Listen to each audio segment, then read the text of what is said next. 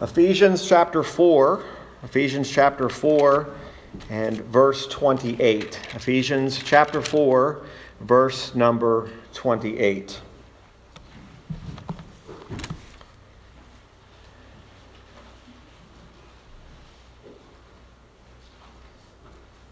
The Apostle Paul, under the inspiration of the Holy Spirit, penned these words Let him that stole steal no more, but rather let him labor, working with his hands the thing which is good, that he may have to give to him that needeth.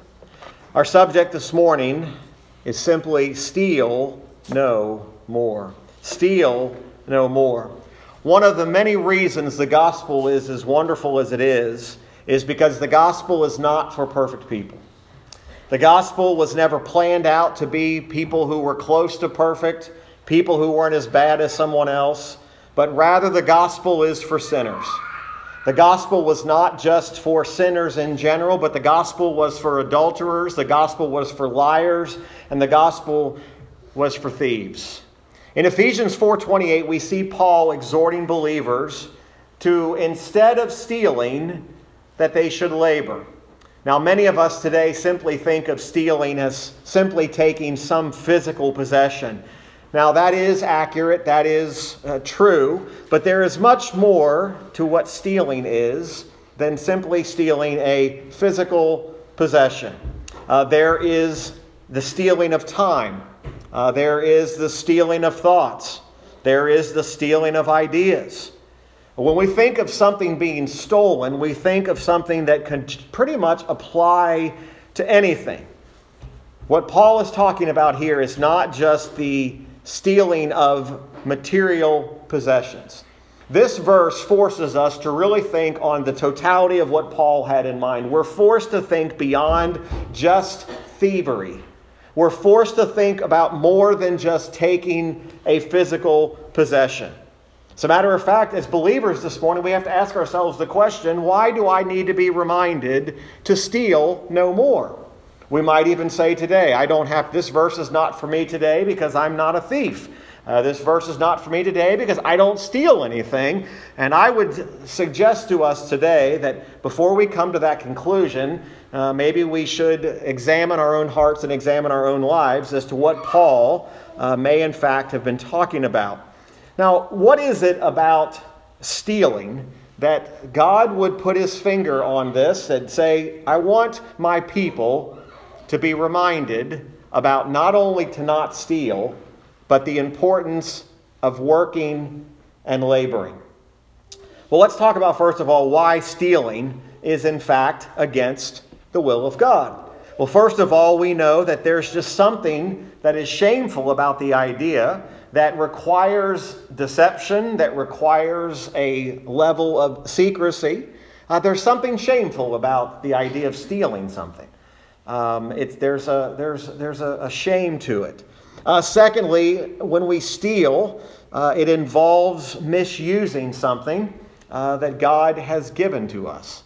Uh, God has given us the ability, in this case, He's given us the ability to work, He's given us the ability to labor. And to steal instead of working is to misuse the gift that God has given you.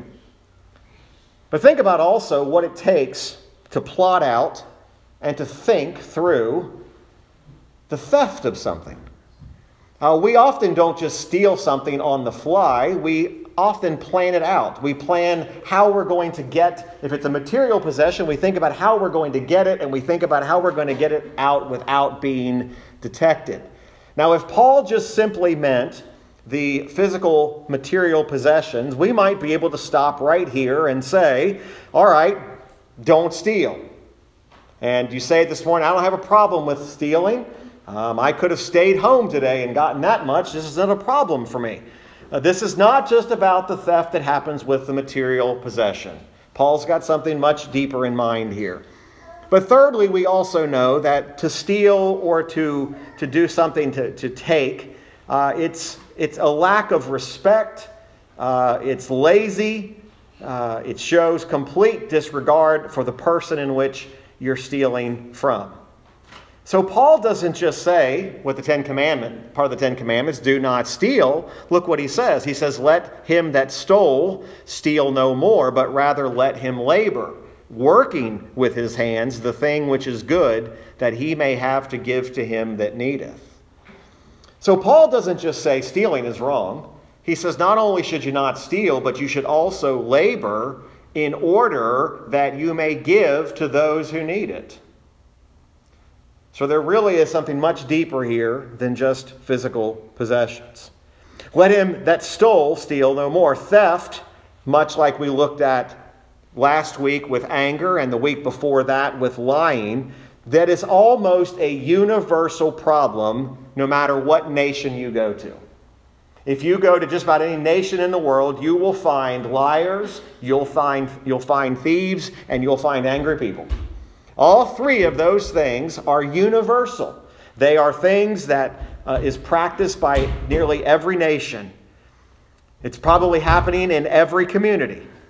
And so that's why people in the material world take steps to lock up their possessions. It's the main reason we lock our doors. We lock our doors because somebody is going to potentially come in and take something. I remember when we, just kind of a sidelight, when we moved out to New Hampshire, uh, they told us we don't need to lock our doors. And I said, You're out of your mind. What do you mean you don't lock your doors? I said, We're locking our doors. They said, Well, nothing happens here. I said, It may, nothing, may, may not be anything happening here, but I don't trust what might happen. We locked our doors. They say, You don't have to lock your car doors. I said, We're locking our car doors. I don't know what it's like to live in a world that doesn't lock things. And I'm locking it because I don't want somebody to steal it. So it is a common practice. And Paul, notice what he says let him that stole steal no more. Within that congregation of that mix of the Gentiles and the Jews, there were no doubt people who used to be thieves. There were people who used to take from others. There were converts at Ephesus who had, at one point, they had been thieves. So, why does Paul remind them about something that they already know is wrong? Because there's always a danger in falling back into something that was once a problem. Just because we stop lying doesn't mean we'll never lie again. Just because we stop being angry doesn't mean we'll ever be angry again. And just because we haven't stolen something in the last 24 hours doesn't mean we're not going to do it again. Paul is warning about the depravity of man and how man can sometimes fall back into the very things in which he thought he never would. Now, we're not to suppose that Paul was standing in, in a congregation like we are today and he's accusing them of all being thieves. I don't think that was the context of what is happening here at all. I don't think he's saying, listen, there's a thief among us, there's a, thief among us, and before this church service is over, we're going to find out who he is, and we're going to prosecute him to the highest extent of the law. I don't think that's what Paul was doing at all. Paul had something more in mind than just worried about whether or not something was going to be stolen. But what he does have in mind is that this idea of, of thief, this idea of stealing, it's the principle of habit. It's the principle that's here of a particular sin. When we think we've gained victory over a sin, we have this we get this comfortable feeling that that sin is no longer a problem for me. Paul is teaching about the lying and about the anger and about the stealing and about the laboring, not because he thinks there's a systemic problem within the church, but because these are the habitual problems that sin will create. We often are very quick to claim victory over a particular vice in our life. We're quick to say, listen, I'm glad I don't do that anymore. I've heard men and women alike say, I was once addicted to pornography. I'm no longer addicted to pornography, only to fall back into pornography. It's be careful about claiming victory over something that you used to have a problem with. The idea here is not just, hey, all the thieves at Ephesus, you need to stop it. That's why he's talking about all these things that are common sinful vices. And stealing is lumped into the same concept of lying and anger. So Paul is cautioning here. Uh, he's cautioning them against the temptation of giving back into a former sin. So the object that Paul has here is to show The beauty of the gospel is that you have been redeemed and saved from these things. You have been called out of this darkness into his glorious light. Paul is just simply uh, pleading with the, the, the Ephesian Christians there to live a life that is distinct from the vices of the surrounding pagans and heathens around you. It should go without saying. You shouldn't have to tell a Christian, a believer, not to steal. It's, it, it should be understood. Like, you shouldn't have to tell somebody, hey, it's not right for you to take the car in the parking lot. It, you, that's, that's stealing. It, it shouldn't be something that we have to remind each other about. And yet, Paul says, what I'm wanting you to do is I want you to live distinctly and show what the gospel has actually done. The gospel has changed you.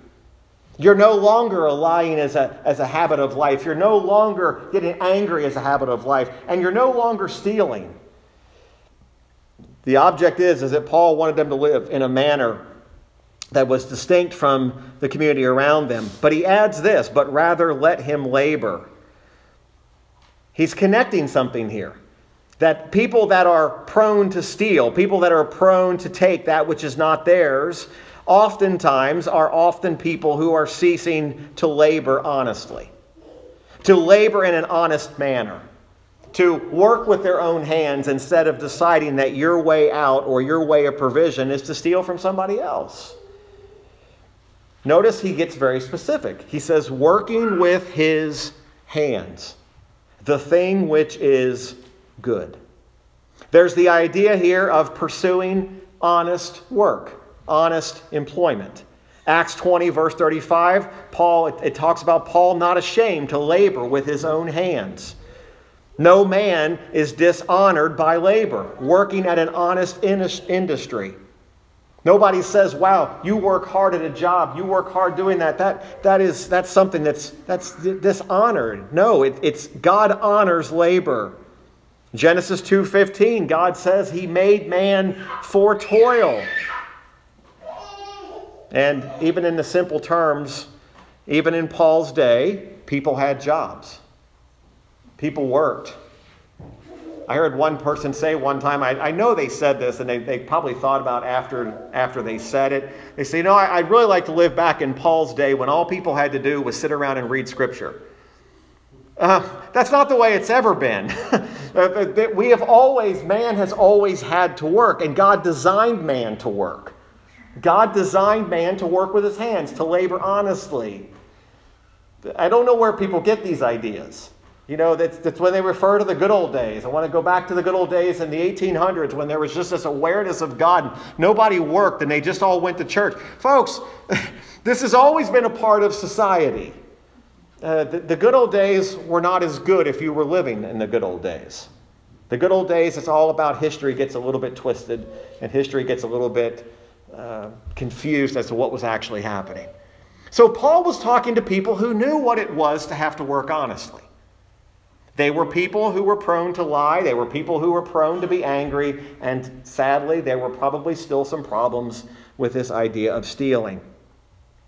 Uh, Romans 12 11 really shows us a little bit of an insight here that people that are capable of working and able to work uh, with their own hands, that they should actually do it. And so uh, Romans 12 11 uh, says, Not slothful in business, fervent in spirit, serving the Lord.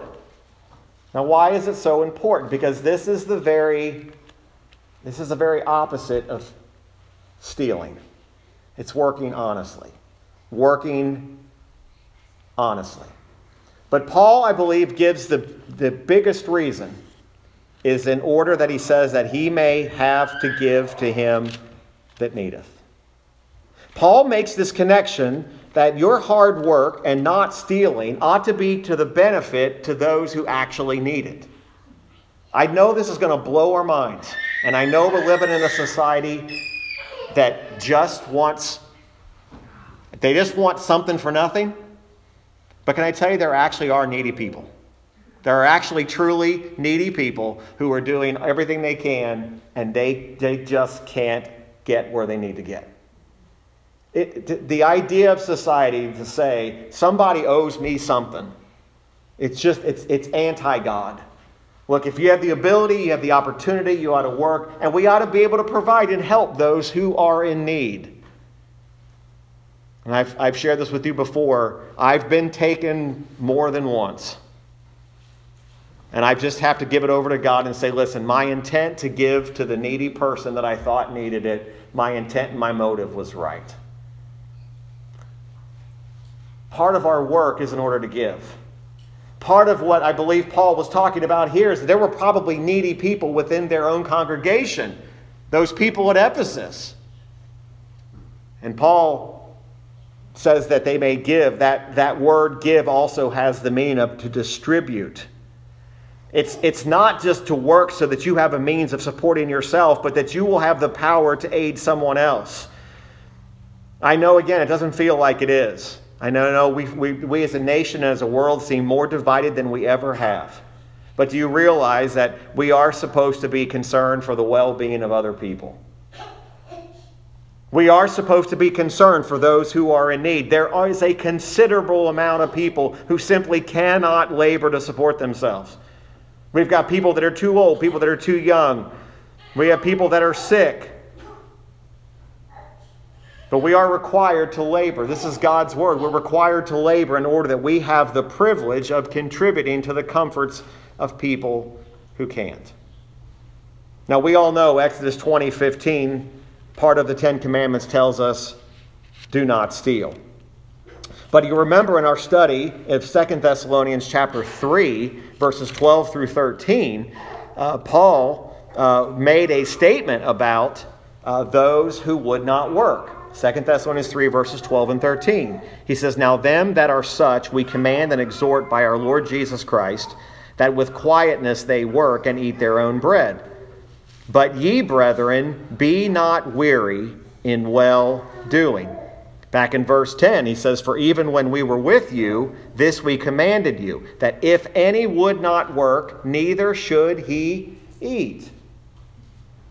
Now, these are these biblical principles and these concepts that don't fall in the category of our big doctrinal headings. These are the things we often refer to as how we practically apply our doctrine, right? So these are concepts. He that doesn't work shouldn't eat. He's not talking about those who can't work. He's talking about those, you know, he's talking about those who, who are capable of working. They should work with their own hands. But Paul honestly had in mind when he mentions, let him that stole steal no more. Paul's now descending from what's in the heart to what actually is in the hands. He condemns theft, no question. Oftentimes, people who justify their theft often pretend to be poor. They pretend to have nothing and they say, That's the reason that I had to steal something. Paul says the greatest remedy against that hard attitude is to actually labor. I mean, families, we ought to teach our young, our children and our grandchildren, actually teach them the value of working hard. I'm telling you, it's, it's disappearing from society. It's, it's dis- we, we're afraid to give kids a little bit. That's too hard work. That's not going to help them down the road. It's not going to help them when they have to work for themselves and they don't have mom and dad to take care of them anymore. They don't have mom and dad to provide for all the hard work. Laboring is a remedy against theft. When we labor with our hands, that which is good, God blesses that labor. And we're blessed when we're able to give to those who actually need it. Paul's telling us here that instead of stealing, we ought to labor in things that are holy and profitable to our neighbor. We're robbing our neighbor of the holy and profitable things when we steal, when we take things that we shouldn't. Now, again, how do we steal, maybe, and not even in just material possessions? Well, stealing is any way that you take something away from another person that doesn't belong to you. We could go down the list of broken marriage. We go down the, the list of, of instances of adultery where the wife of another is taken by another individual. You, you've, you've got this, this idea of, of stealing is not just these physical earthly possessions. Theft always has at the heart of it some sort of gain. I'm trying to gain something. I'm trying to acquire something. Well, not just in the physical possessions, but uh, what about not, not paying what we owe? For example, if you agree to pay and then you decide, it's not that you don't have the ability, you just decide not to, isn't that stealing? In the world I grew up in, it is. If you agreed to it and you have the means to do it and you don't pay it, you're stealing. What about withholding something from somebody who earned it? What about just being unfaithful in something that's been committed to your trust? What if you've been trusted, been trusted with something and you're unfaithful in carrying out that? What if you're given a job to do and you don't do the job and yet you still receive the pay for it? That's still theft. Or you cut corners in order to still get paid. Again, I don't think Paul just had the idea to say, everybody lock up your vehicles. I think he had in mind listen, there's a lot of ways theft shows up. And it's still true today. There's, there's the, the stealing of ideas, the stealing of somebody else's thoughts. You realize, even in the, in the, the educational realm, especially at the university level, some of our university students understand this plagiarism is theft. It's, it's, it's a big deal. You're stealing somebody else's thoughts on these things. So it, thievery happens in a lot of different ways. It's not just taking something off of a shelf. And yet, God's word shows it's this great evil. To steal is actually to breach a common law. Um, I don't know anybody that's been stolen from who says, I'm glad that happened. I'm glad that was stolen. I mean, if you've had anything taken from you, no matter if it's a physical possession or something, you, you almost feel a violation. Somebody, somebody's taken something from you. Talk to people who've had someone come into their house. It's never the same. There's just this idea that somebody has, has breached something. They've crossed the boundary that God has clearly ordained that should not be crossed. To steal is contrary to God's laws. It's contrary to just common justice. It should not be continued in. There are laws against it. But where does the idea or the thought to steal come from? The same place every other sin comes from. It comes from a corrupt heart. It comes from a, a depravity that's within us. And oftentimes, whatever that is we're stealing we often follow it with a justification as to why it's okay in this situation. But oftentimes it comes when we're idle. Idleness is, is more dangerous than what we realize. And, folks, I'm not talking about times when you've had a hard day of work and you just need some down. I'm not talking about that. I'm talking about just being idle all the time. Idleness leads to laziness, and laziness leads to easy way out, and easy way out leads to I'm just going to lift whatever this is because I'm justified in doing it. Sadly, there's been a lot of cases where people have been offered employment, capable of employment, they won't take it because they just want the money, right? You're capable of working God says it's good to work with your hands. It's good to work not just to support yourself, so that you can follow the biblical commandment to take care of people who can't. We have an obligation to give to people who can't support themselves. And I, I, I speak for our church. We, we all, even as a church, need to do a better job at this. I, I get it, and I'm convicted standing here. You know, simple things in our life when even during a normal day when you come home and you've got you've got groceries in your house and you've got food on the table, thanking the Lord for his provision, but also thanking that he's given you the ability to actually earn it and work for it and then possibly and what we should do is take that and give it and help somebody else. This is not just about not stealing. This is about what we're supposed to be doing, which is also working and giving Brother, let him labor. working with his hands the thing which is good. Laboring at what? Whatever God has given you the ability to labor at. Some people say, My job is very, very hard. My job is very, very physical. Your job is easy. And we compare jobs. Listen, God has gifted us with the ability to work, whatever that is. Some jobs are on the outside harder than others. Oftentimes we envy somebody else's job because we say, listen, I got to work twice as hard for my job and they have it easy. No, if jobs are being done properly, no job is easy, but we ought to glorify God that we have the ability to do it. Laboring is a proper antidote against theft. And it should be preferred than the way of living with stealing in mind. But you've got to constantly attend to this. It's easier than we think to give ourselves over to taking something which doesn't belong to us. Let him labor, laboring at whatever he's been given to do, that he may have to give to him that needeth. Not take another man's property, not take something that doesn't belong to him but what that man gets by his own labor to be able to not just radically spend it for himself, but to be able to cheerfully give it to somebody else. These are hard things. And it's hard things because we all know, and, and God gives us provision, and we're, sometimes we're, we're hindered by the reality of what if, what if my provision ends? What if, what if I don't have something to give at some point? Well, if we're all living by biblical principles, that's really what the concept is. People, especially believers, ought to be able to take care of one another.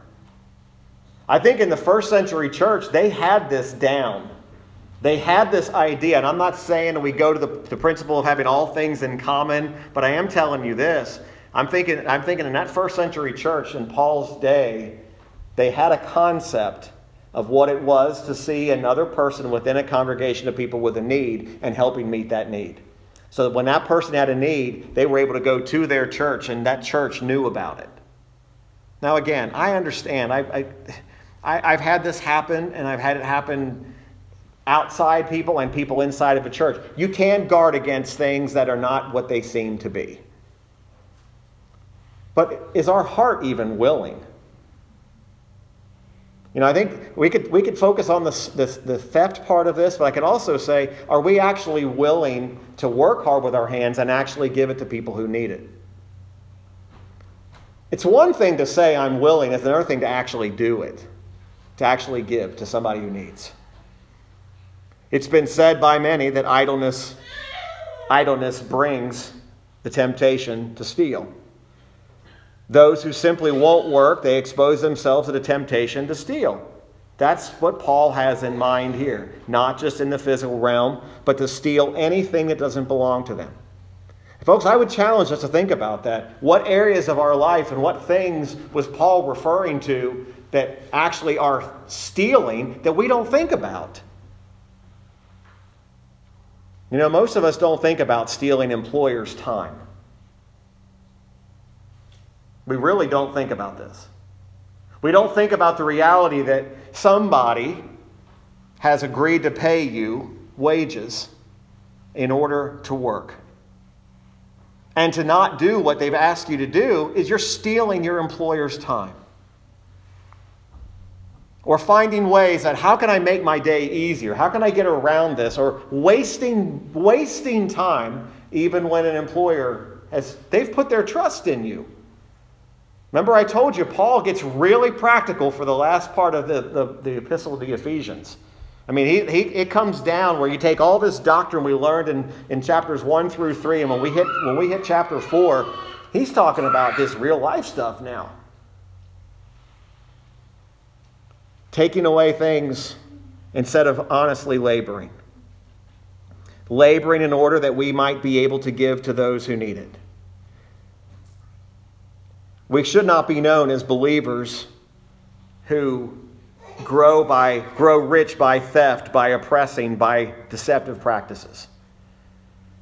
Listen, even God is not going to accept things offered unto him that were acquired by dishonest means.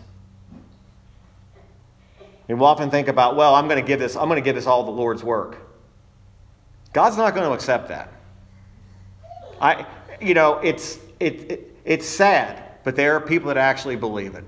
I'm going to take this and I'm going to use it to God's glory. That those things don't go together.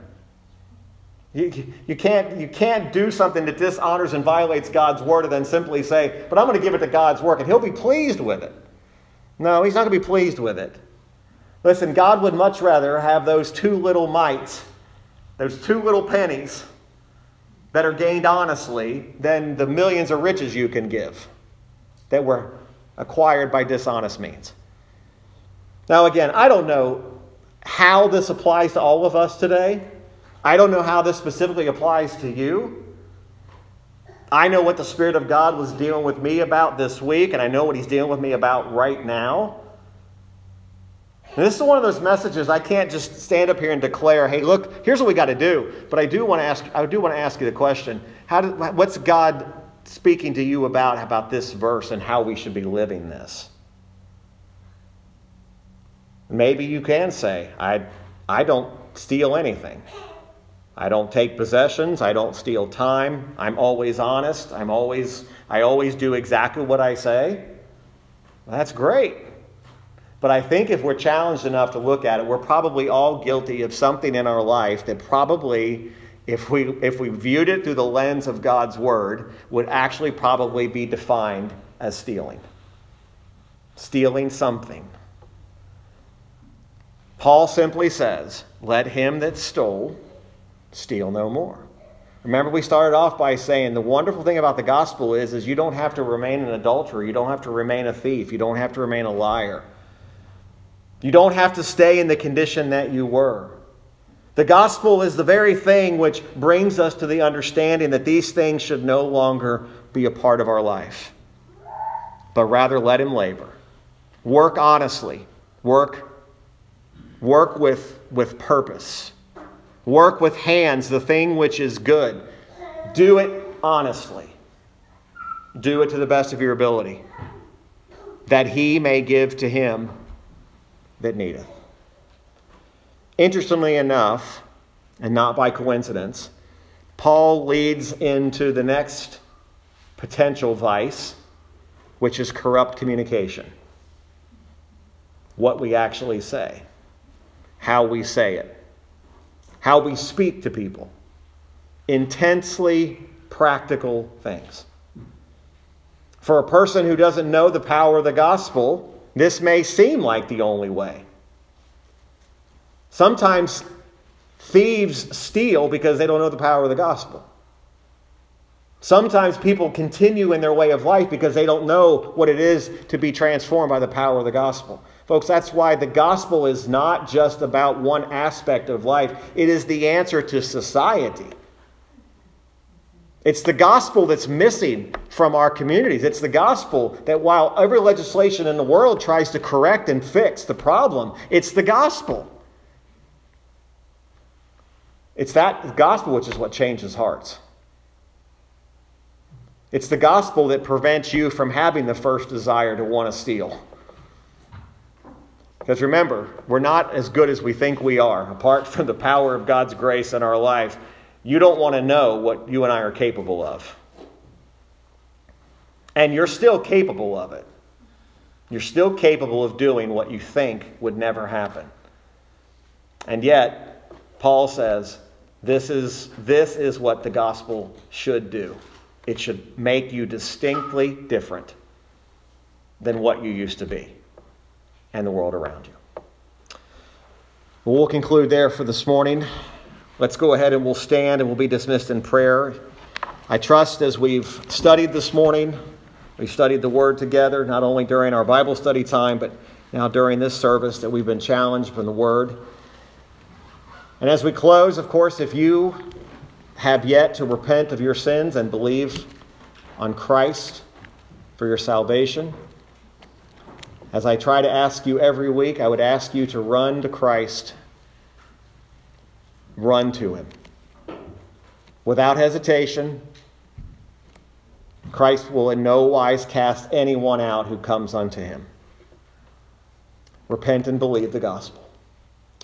Father, we thank you for this day. And Lord, now as we leave and go our separate ways, or we know now is where the reality of what we've heard now becomes true. Father, all of us could probably be seated here today and say, The things that I've heard, the things that I've even said, I can do that, I can live that way. But Lord, we know that the real Christian life is not lived inside of the four walls of a, a meeting house. It lived in our homes, in our communities, in our jobs, in our schools. And Lord, I thank you that your word has given us such practical admonitions and commands. Father, even commands about things maybe we didn't realize we even needed. And Lord, today I know that I needed to be reminded of everything we've heard today. And Father, I pray that as we leave here, we would rejoice and we would glorify and lift up the name of our Savior. That we would be faithful witnesses and preachers of the gospel. May the Holy Spirit give us word, the right words to say, the right time, the right place to speak, and may we be bold and courageous in our faith. Father, dismiss us now with thy blessing, and it's in Christ's name and for his sake I do pray. Amen. All right. Thank you. We look forward to seeing you on Wednesday evening. Lord bless you.